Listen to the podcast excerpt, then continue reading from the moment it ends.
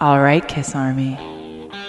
You wanted the best, you got the best. Now close your eyes. You're about to be podcast.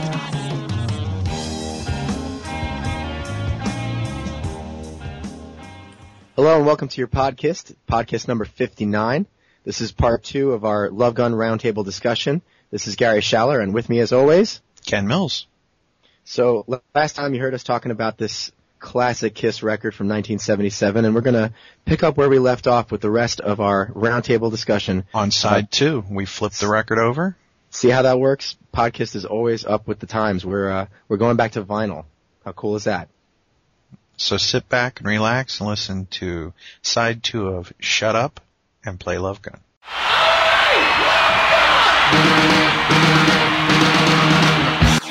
And we've got some great guests for a roundtable discussion of one of Kiss's greatest records. And I want to welcome our, our amazing panel of co-hosts. We've got no stranger to the podcast, Joe Casey. And we've also got the creator behind Gusta Yellow Gold, Morgan Taylor. We are also joined by Andrew Scambetti of the tribute band Mr. Speed. You know, let's let's just kick this off with the definitive live version. This is when Paul gets stuck halfway across the arena, and Gene has to sing the vocals. So let's. Oh my God, I love Here we go.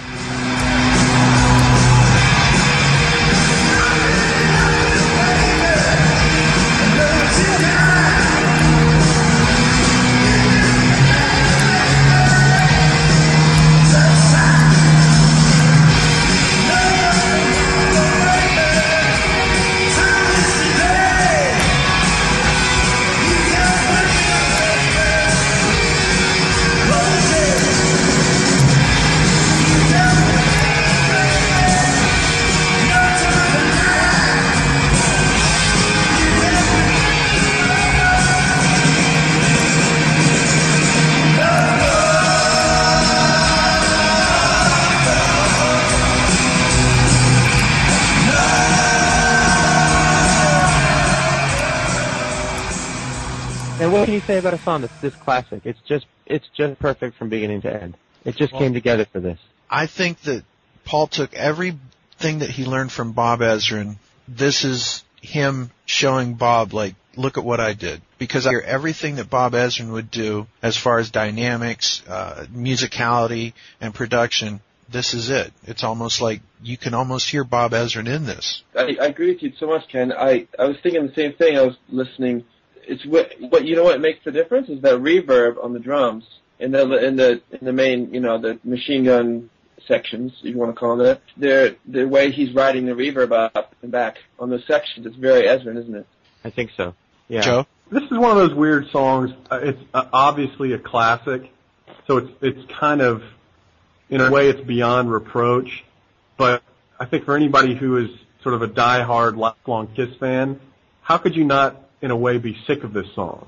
You know, it's that ubiquitous in their catalog and in their live show, and, and I, I just I remember seeing them on the Crazy Nights tour when they opened with this. My feeling was, thank God this is we get this over with. Now we can really you know ha- ha- enjoy the show. Um, but that's you know that's just that's the that's the jaded aspect of you know that you can have when you've been a Kiss fan for you know thirty something years.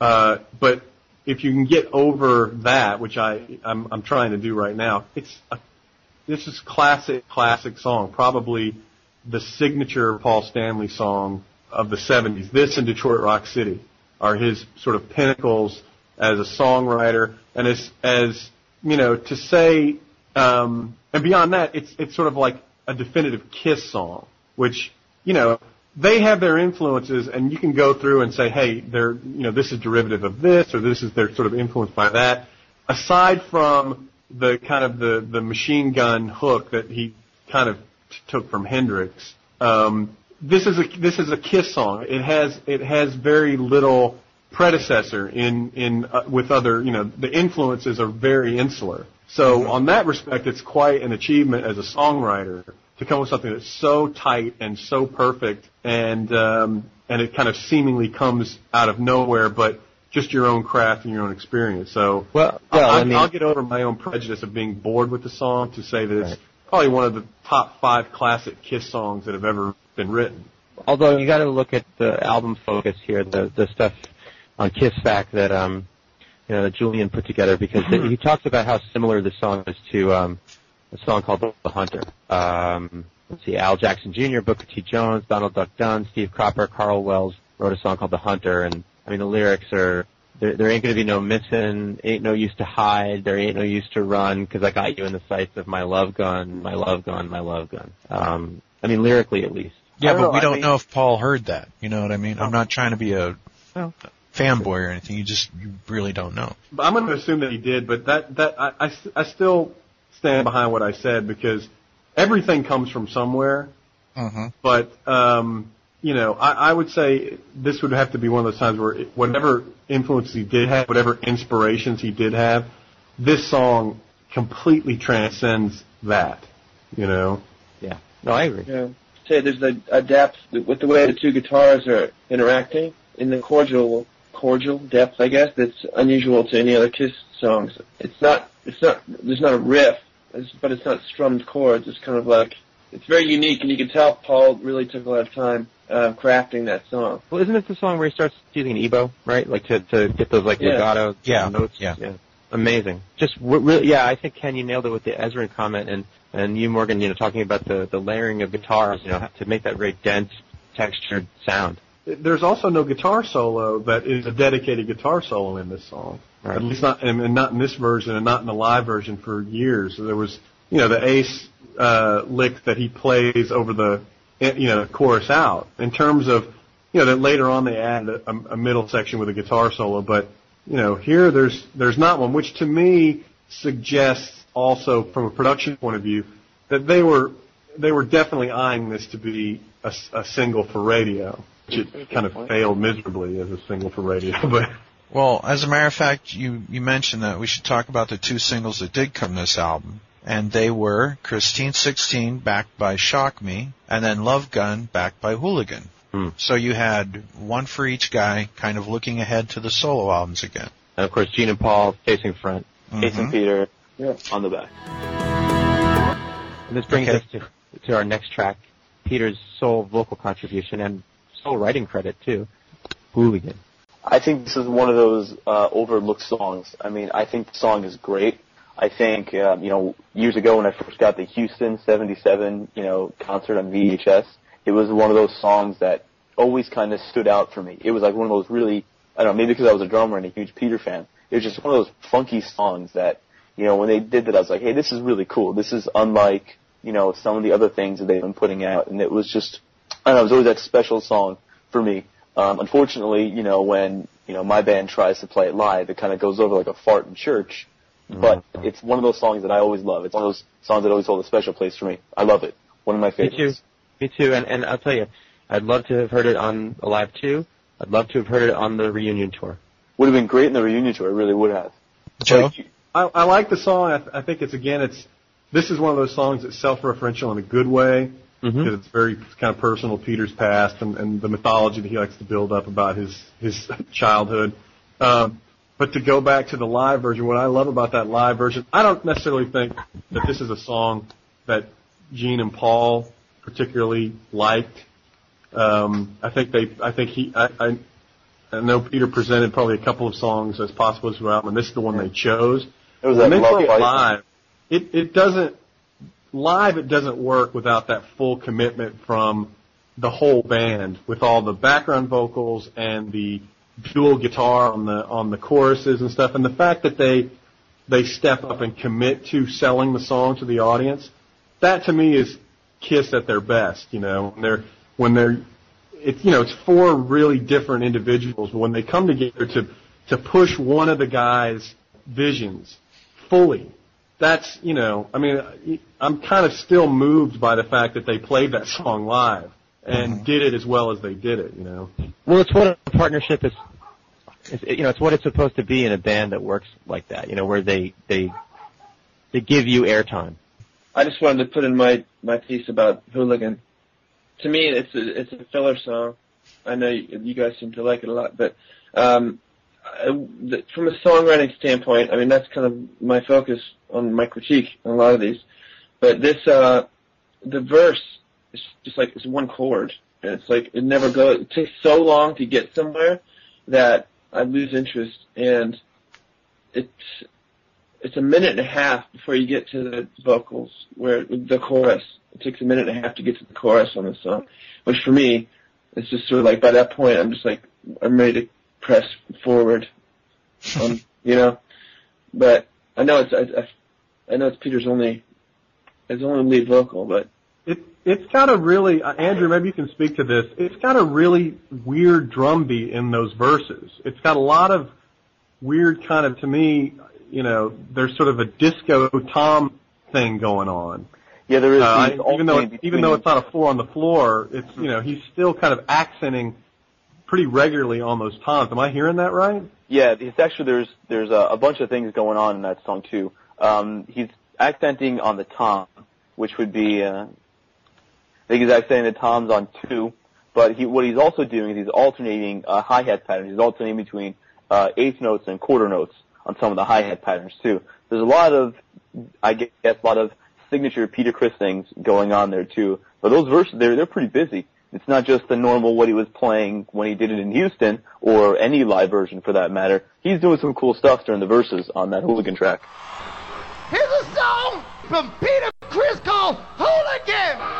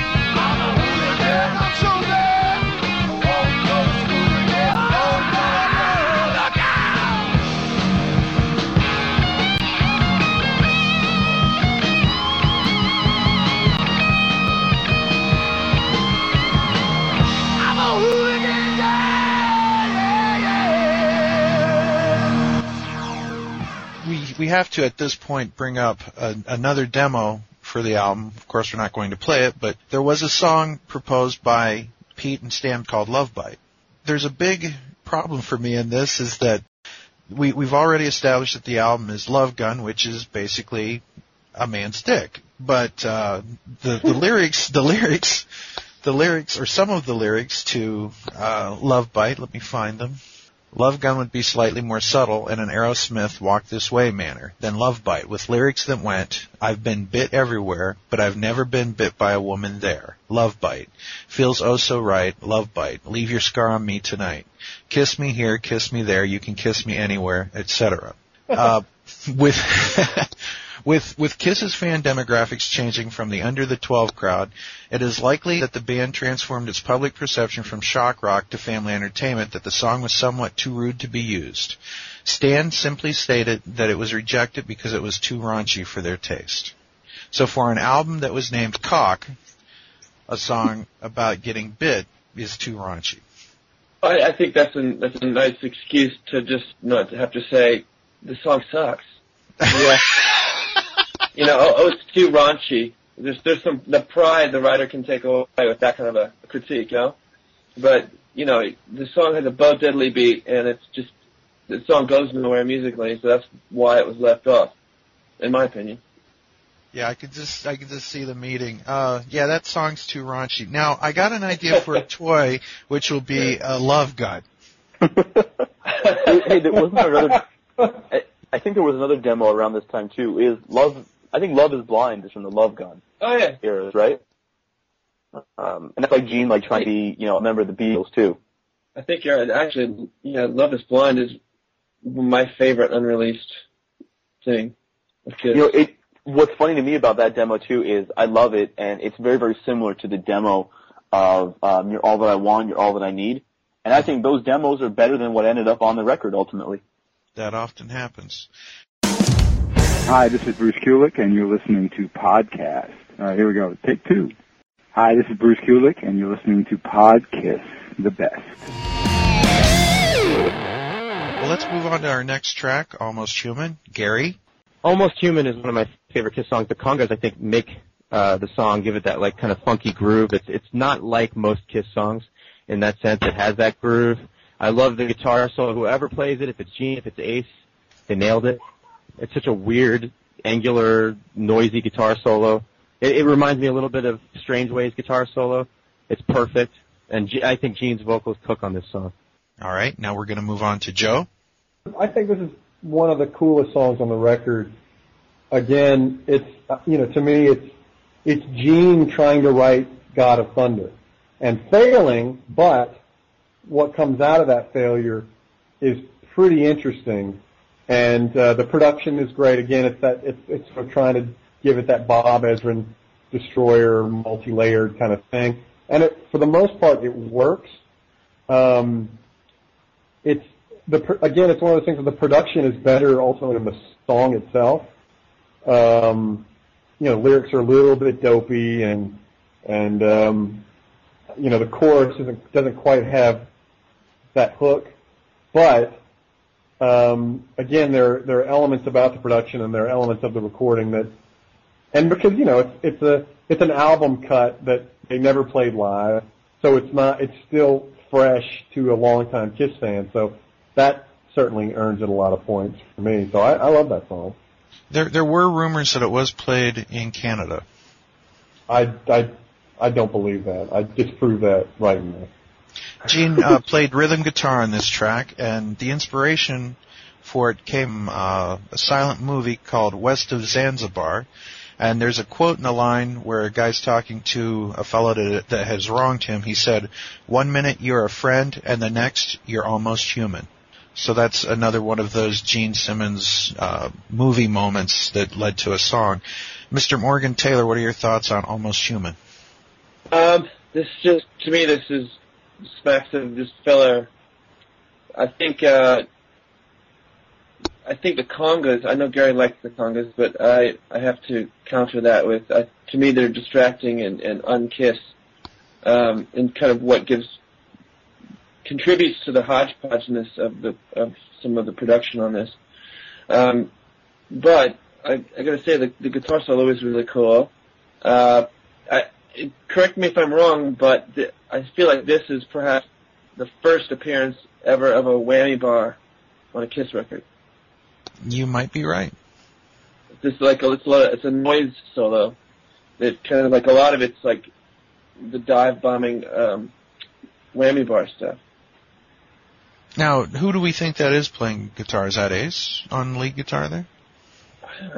I could could it be Gene just making noise or I, I think it might be. I'm not sure, but there's some there's nothing that really screams Ace to me about that solo. I'd say if Gene had played that solo, he would have told people. true? Yeah. I, I, I don't think it's Ace because, you know, um, fast forwarding to Ace's, you know, guitar DVD that came out about a year or two ago, he says he doesn't like the whammy bar. He experimented with it in the 80s, but it was one of those things that Ace felt he was losing a lot of vibrato by using a whammy bar. So maybe it's Gene, maybe it's Paul, maybe it's some Joe Schmo that was picked off the I was going to say, I think this might be one of those Dick Wagner, you know, Rick Derringer kind Yeah, of yeah. situations. You know. Yeah, I was just gonna say that the, the song as a whole, I'm gonna agree. It was definitely Gene trying to write a God of Thunder like song, but it's definitely a good song. And I was actually shocked when those two foot Love Gun dolls came out that this was one of the songs that the Gene figure played.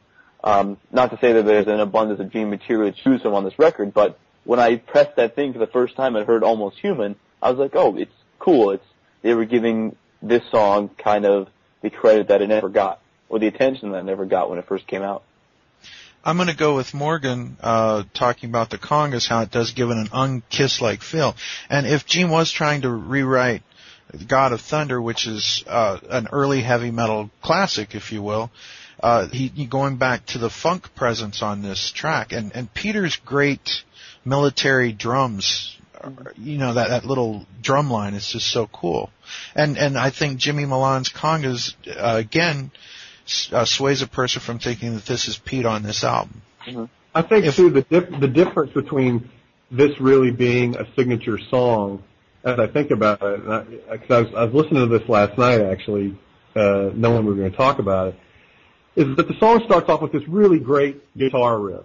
This really great, I think you know, this sort of in E guitar riff, classic Mhm. kind of, very God of Thunder esque uh, formation of a guitar riff. But then when the song kicks in, it this kind of higher counter melody comes in, which completely deballs the power of the original riff. And if they'd have just stuck with that original riff and not tried to give it the, that um, I don't know if it's up a third or a fifth or that strange little that goes to the whole song, uh, it would have been a much more powerful bottom indie kind of song instead of coming across as I mean they were you know they were trying to be more musical with it, but there's a lot of power in uh, I mean it's kind of like it's very sort of to me it's the antecedent for the modern day Delilah riff. You know those riffs are very similar if you think about it. Wow, I never put that together, Joe. Great catch. Yeah. Huh. Nice. Think about that. Think about that. That's nice. Damn. That's sharp. What do you guys think of it lyrically? I think it's it, Fun. it fits in with the larger than life kind of thing there. So a lot of these songs sound like the beginning of their solo album writing. And I feel like this is definitely one of those songs that could have been on Gene's solo album. Yeah. Very easily. As a matter of fact, this this actual recording could have been on there, and I wouldn't have known it was all of Kiss. Yeah, I agree. It's got that kind of too many ingredients in the sandwich Gene thing with the congas. Yeah. But then that goes back to what we were saying. This produced by Kiss and Eddie Kramer. It's not the same captain on the boat, uh, you know, steering the ship through the storm seas, as it were. Uh, something only a Kiss fan can laugh at. Up next, Plaster Caster, Joe Casey. It's a it's a great song. It's a lot of fun, and and uh, e- you know when I first heard the song when I was you know eight years old or whatever, seven years old, having no idea what the origins were.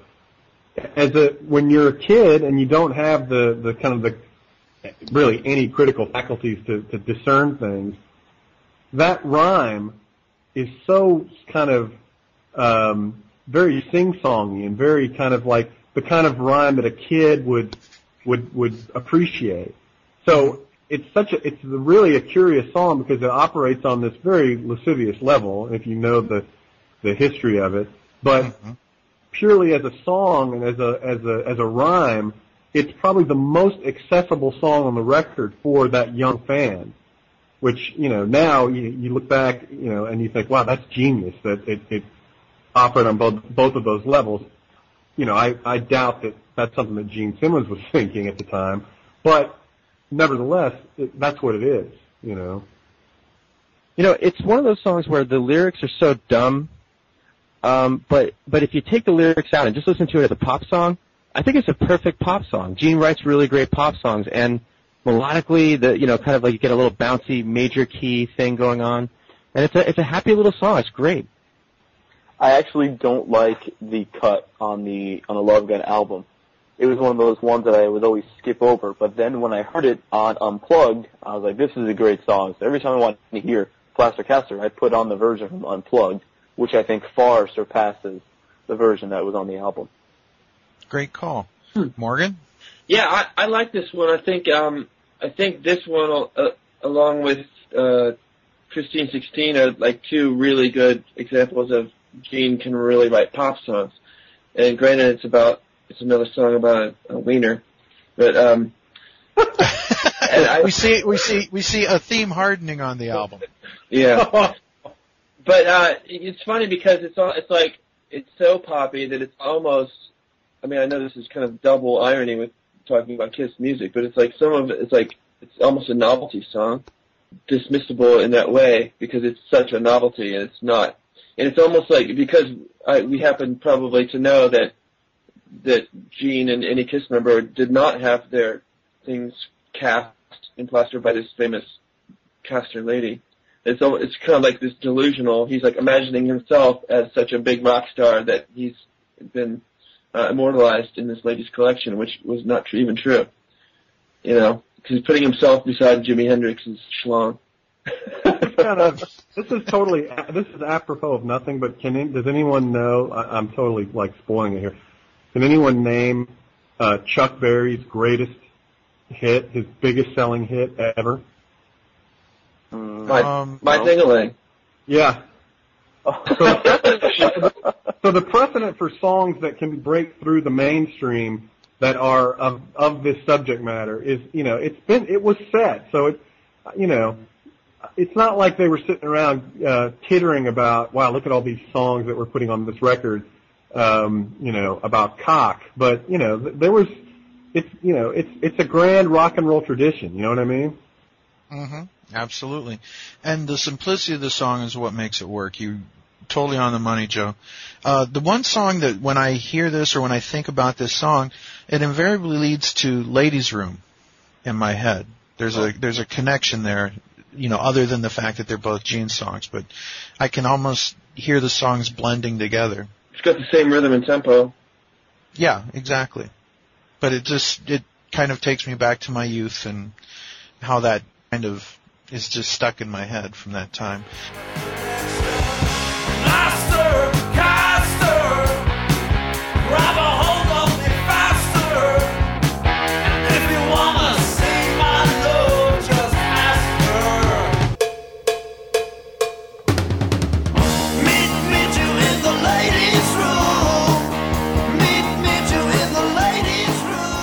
And we have the what I've always thought was an odd way to end the album out. I almost wish that they would have put this at the end of side one and closed the album with Tomorrow and Tonight. Other songs along with Love Bite that didn't make it onto the album were a, a song called Sincerely and another one called See You Baby, which actually appeared on the back of some proof copies of the Love Gun cover. Then She Kissed Me appeared in the place of See You Baby. Final song on the album is a cover of Then She Kissed Me, originally done by the Crystals. Other artists also covered the song Then He Kissed Me. The Beach Boys covered it and reworded the title Then I Kissed Her. Sonny and Cher did it as well. Glam band by the name of Hello did it back in 1975, and then Kiss did it on Love Gun. Now let's check a little bit of the original recording of the Crystals doing Then He Kissed Me.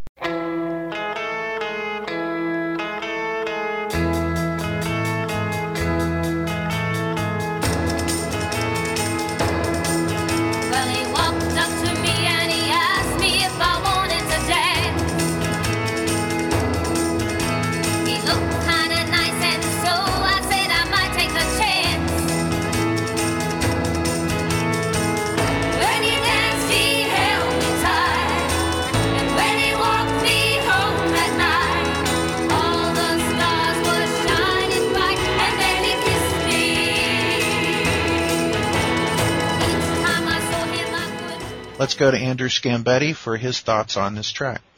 Well, this is one of those tracks that um, I always skip over.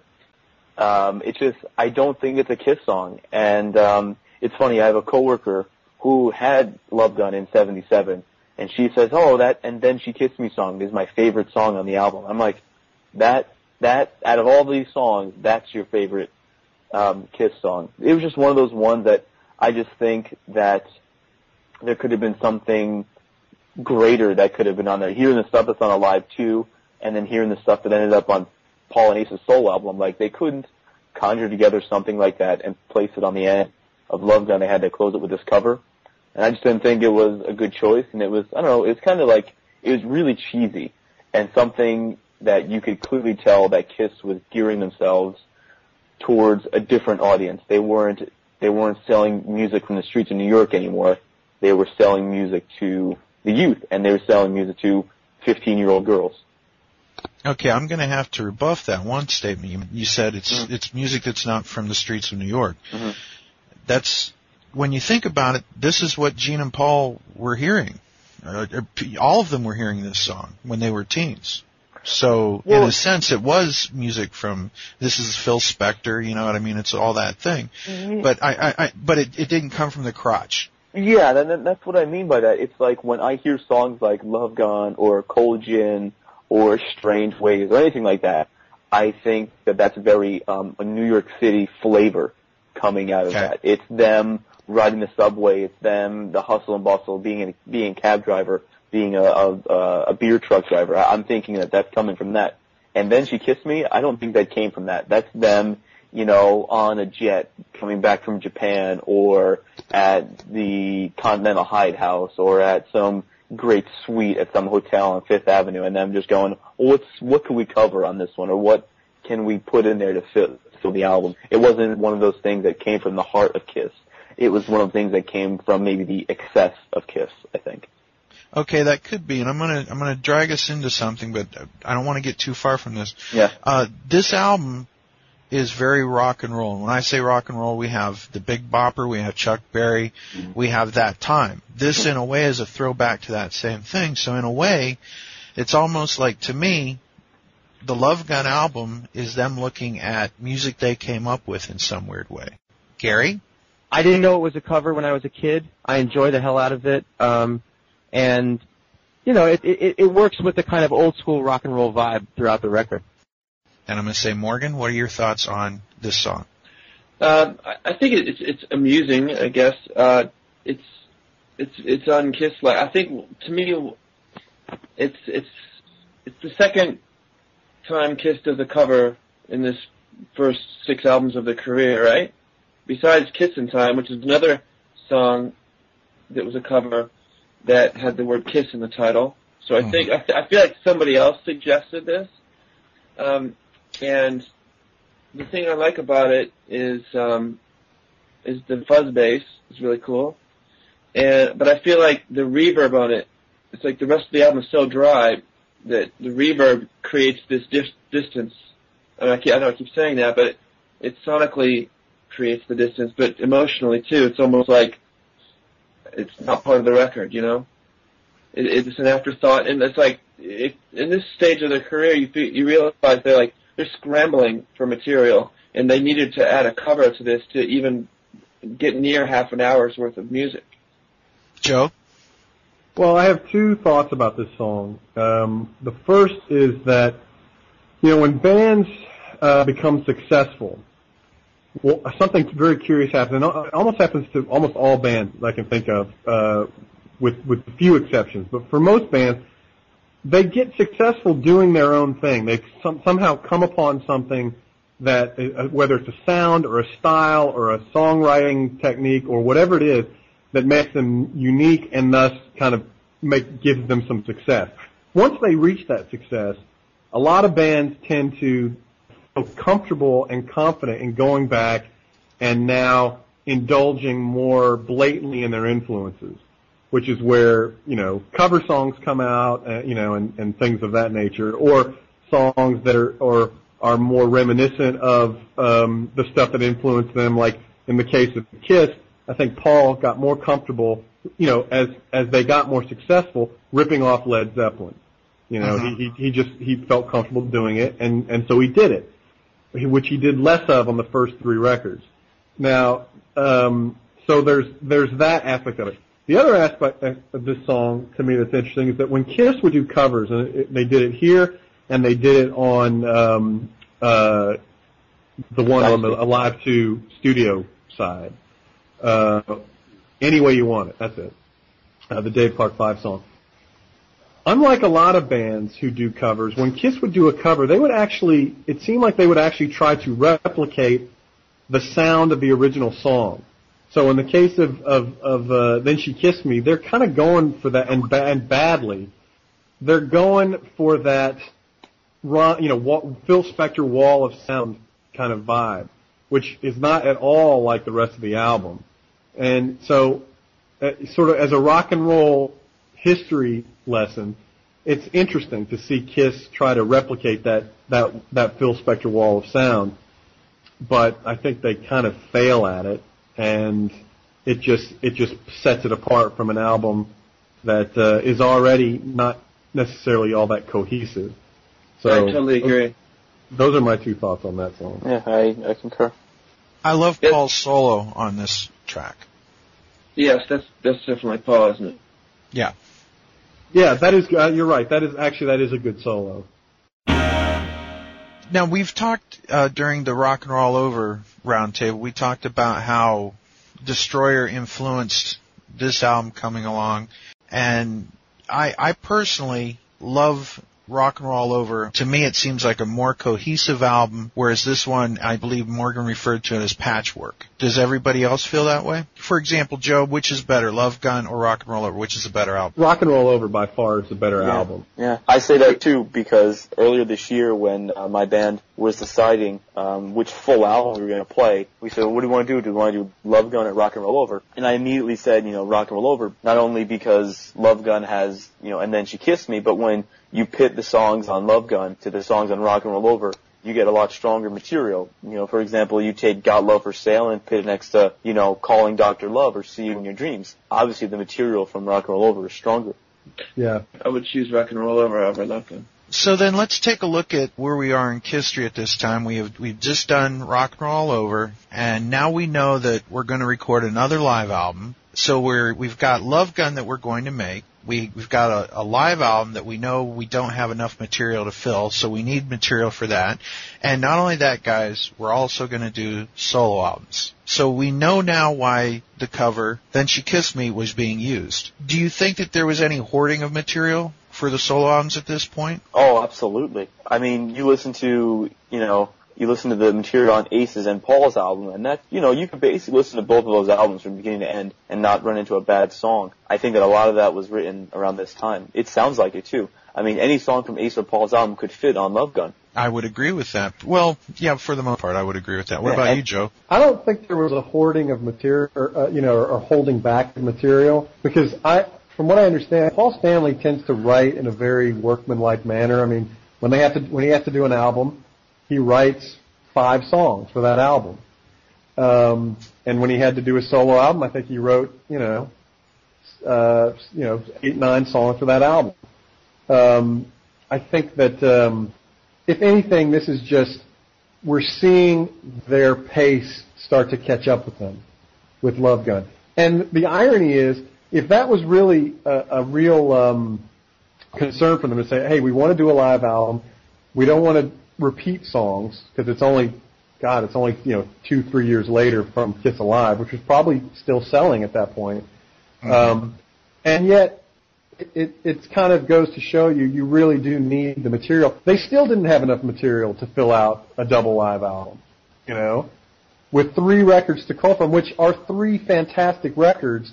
They still didn't have four sides of of new live material, which I think is very telling, you know, because they did certainly they had uh, recorded Hooligan live. You know that could have you know that that was on early uh, versions of Alive 2, or at least it was on the track listing. Yeah, and Take Me. Uh, yeah, and take me exactly, exactly. But for some, and which I think why take me instead of tomorrow and tonight, I'll never know. Yeah. Um, you know, because that that easily they could have switched out the songs and it would have been probably a stronger uh, record. But you know, that's total armchair quarterbacking. But so I think it's just the situation was their relentless pace, their you know their work ethic, their success. This album is really that first sign of you know holy shit these guys are pounding it out to keep up the love gun metaphor. Um, and that, that that catches up to you. That catches up. That that would catch up to anyone. Now, you know, throw in success and money and drugs, and uh, you know, look, I think we're And lucky. all the trappings of fame. yeah, I think we're lucky that we got these records in the shape that they're in. To be perfectly honest, you know. Well, we we've talked about Love Gun being recorded with the eye towards the second live album, the sequel to Alive. Uh, if we were to get rid of that fourth side of Alive 2 and have it replaced with tracks that were, uh, have it replaced from tracks that would have come from Destroyer, Rock and Roll Over, and Love Gun, what tracks that didn't make it should have made it? Well, I think obviously it's Take Me because that one was actually um, done live. But Do You I Love think, Me? Yeah, Do Yeah. You Love Me should also have been on there too. That was done live on the Rock and Roll Over tour. Okay, Um, so so wait a second. So so let's say we need six songs. We've already got two. Um, let's see. I mean, there's really most of the songs of Destroyer are already on there. Um, I think maybe from Rock and Roll Over. Um, I don't know if we if any songs were strong enough to put. I would have put. Uh, I, I would have argued for Flaming Youth, which they did perform live, and is Oh, yeah, actually yeah. stronger live as a. You know, I mean, it would have fit onto the to the Alive Two material the way they did live. Yeah, I always Yeah. forget that was done on the European leg of the Destroyer tour, but that was, but you know, that, that's a, that's a great tune. Yeah. All right, so we got Flaming Youth, Do You Love Me, Take Me. We need two or three more. I think Hooligan probably would have. I, you Yeah. know, Yeah. per, personally, I mean, they rec- obviously they recorded it. It existed. It had. It almost was on there, so you might as well throw that on there. I don't know, maybe Almost Human, since that was rumored to be done live, and maybe it was actually done live. It would work well live, I think. You know, minus those uh, wonderful congas. And you know what? I, I almost forgot. You know, why not throw Love 'Em and Leave 'Em in there? Because Yeah, there you go. You know, I saw them do that track when they uh, played in Japan, and it was really, really cool. I could only imagine what it would have been like if they did that song in the 70s, you know, when everything was, you know, hot like it was. Well, this is nothing against you or for you, Andrew, but I would have loved to heard them do Mr. Speed. Yeah, you know. I, would have loved to hear that song too. I, I sometimes forget about that song. I don't know how, but sometimes I always leave that one off. And you know, now that you mentioned that song, when they uh, had that contest a couple of years back about what song they were going to do live, and Mhm. they're doing All American Man, I thought for sure the song they were going to do was Mr. Speed. It had my vote. So according to the Podkiss roundtable, side four would have been not necessarily in this order. Mr. Speed, Take Do me, you love me? Take Me, Take Me, Do You Love Me, love Hooligan. and leave 'em. Hooligan, and Love 'Em and Leave 'Em. Flaming not a Youth. bad, Flaming Youth, not, not a bad Alive 2. Yeah, Not but listen, I, that this is total encore. There's songs on that studio side of Alive 2 that are classics. So I'm, you know, I'm not arguing for, you know, two two two albums full of live stuff because I wouldn't I wouldn't trade having Larger Than Life and Rocket Ride for anything. You know. Oh, I agree 100%. Right. This is just, uh, like you said, arm, armchair quarterbacking at its finest. It's what we do. we, we always talk about what could have been, what might have been, and what was with Kiss, and it all works out. So, Right. Hey, this is Beth Jordan from Amplified and EricCarr.com. Congratulations on five years. You're listening to the Podkiss. Someone, somewhere, is needing to hear from you. Someone needing to know that you care. Care enough to give the gift of Podkiss. Tell a friend about Podkiss today. Download us on iTunes, friend us on Facebook, and rock your ass out. Podkiss.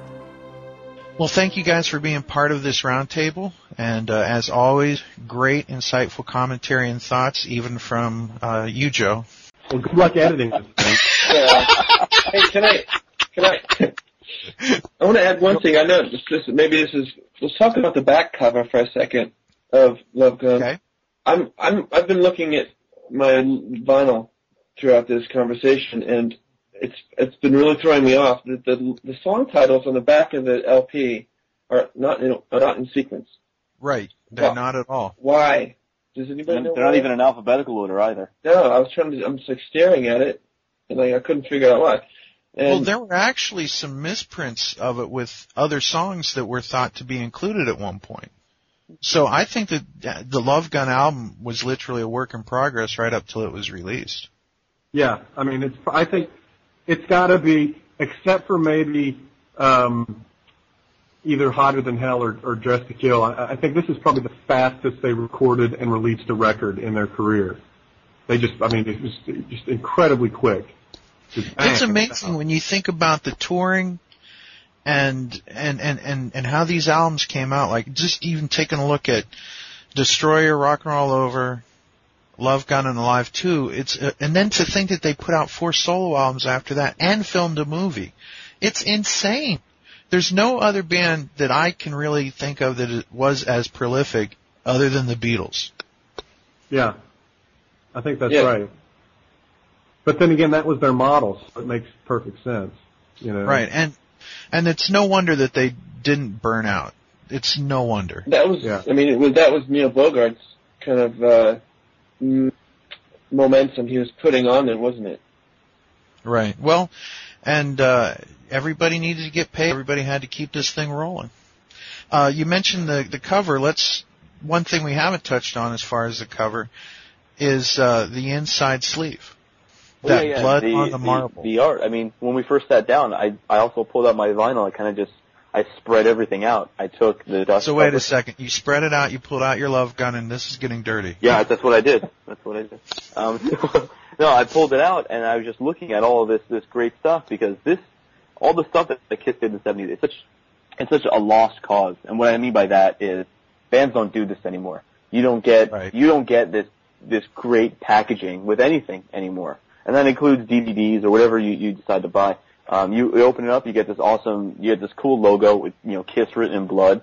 You pull out the record, it's got the four guys on the actual, um, label on the record. You got the merchandise sheet, which is cool. It gives you a kind of insight as to, you know, what was going on at that time, merchandise wise. Then you got the Love Gun.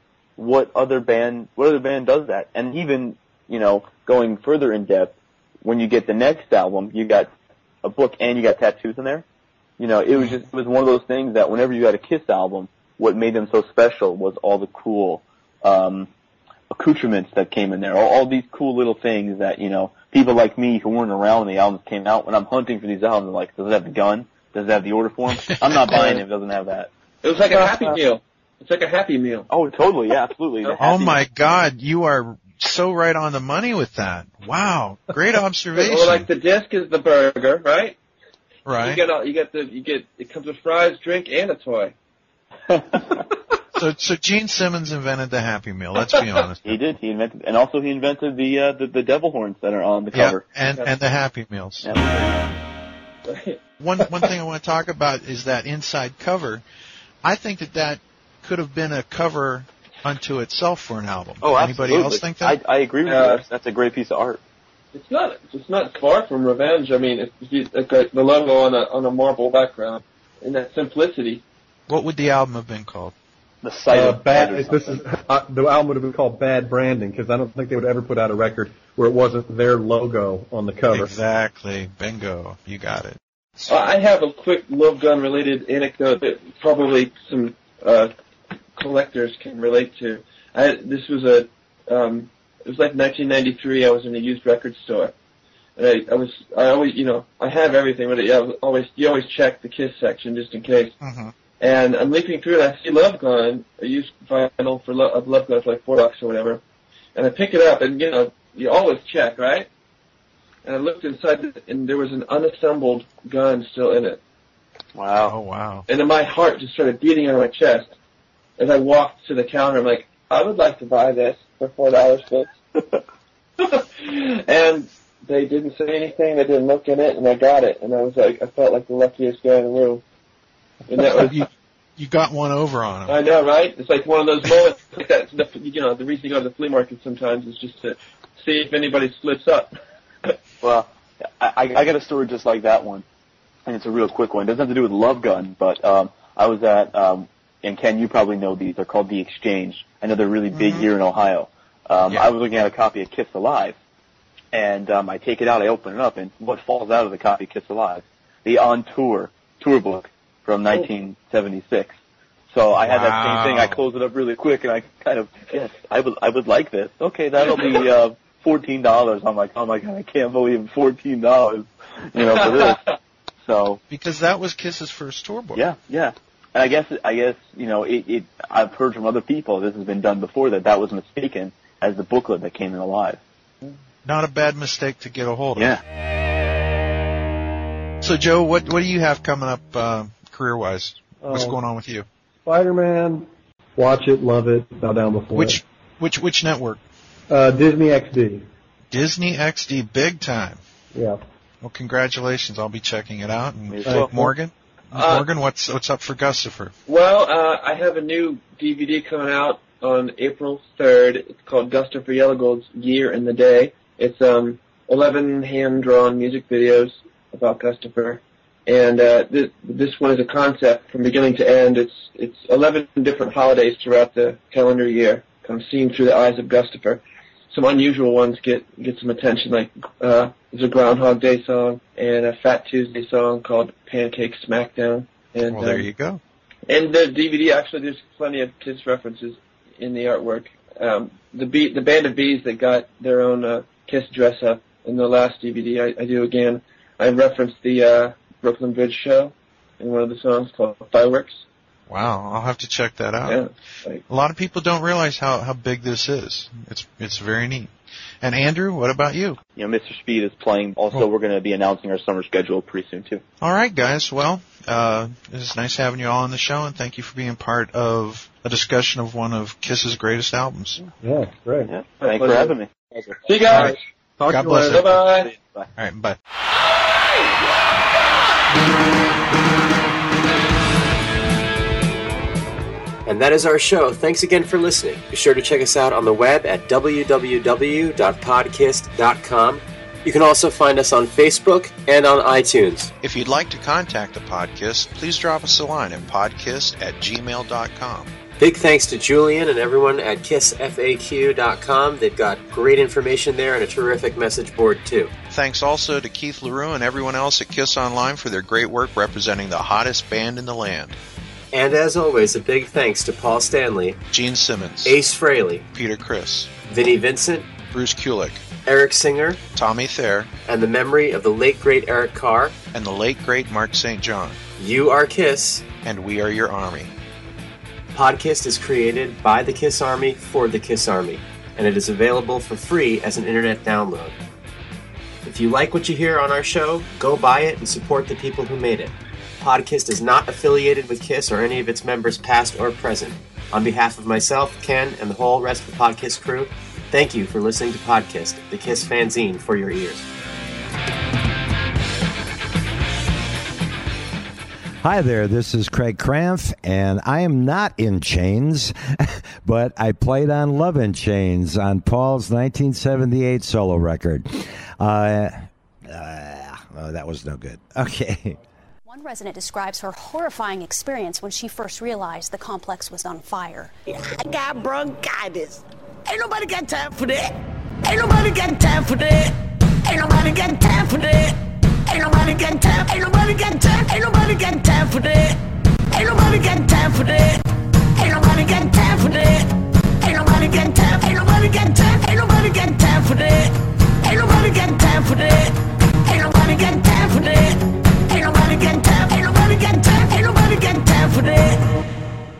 This is one of those weird songs. Uh, It's uh, obviously a classic,